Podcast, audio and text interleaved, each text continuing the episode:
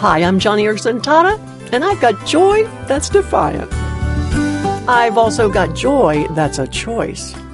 I decide on it virtually every time I am faced with a day of chronic pain, because pain is the big joy thief. Pain does everything it can to rob you of your joy in the Lord. I mean, as seasoned as I am, as much as I've learned to lean on God, there are days my pain will nag at me, trying its best to get me off course.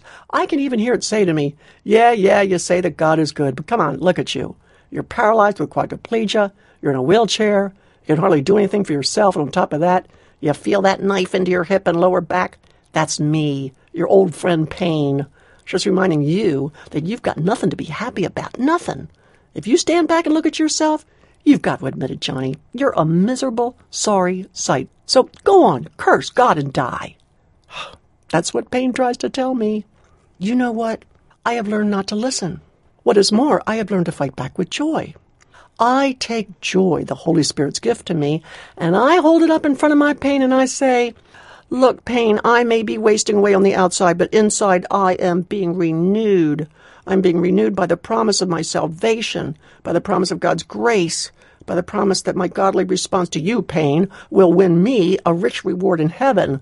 I have the joy of the Lord, and He's my strength. I've got joy that's real and rock solid, unshakable, unmovable, all because of Jesus and His promises. So you take that, pain. when someone holds on to joy in spite of everything, I call it defiant joy. A person with defiant joy refuses to be quenched by negative voices or intimidated by overwhelming odds. As followers of Jesus, we have the greatest example anyone could imagine. Hebrews chapter 12 says that for the joy set before Jesus, he endured the cross, scorning its shame, and sat down at the right hand of the throne of God. The joy that is born out of suffering is a gladness that is unflinching in the face of discouragement. It's unshakable when pain screams at you to choose doubt and fear and we would never know just how durable and unflinching the joy of the Lord is were it not for the way it comes shining through in the face of suffering.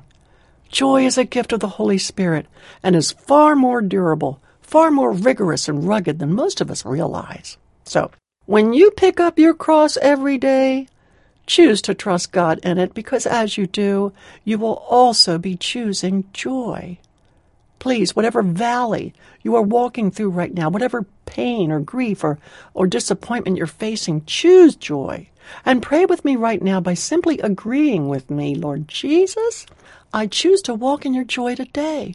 I am humbled, I'm in awe to think that you would willingly endure betrayal, the terrors of the cross, the dark stain of all my sin, and somehow you saw joy beyond it all. You knew that your suffering would purchase my rescue from death and open the doors of eternal life for me. So teach me how to press your promises up against my pain with your wonderfully defiant gift of joy. In the name of our Savior. Amen. Friend, if you're going through a time of grief, pain, or disappointment and you need a partner in prayer, let us know.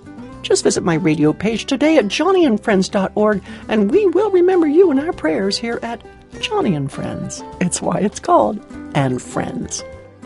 And hey, if you need more inspiration, you just have to go to my blog today at joniandfriends.org.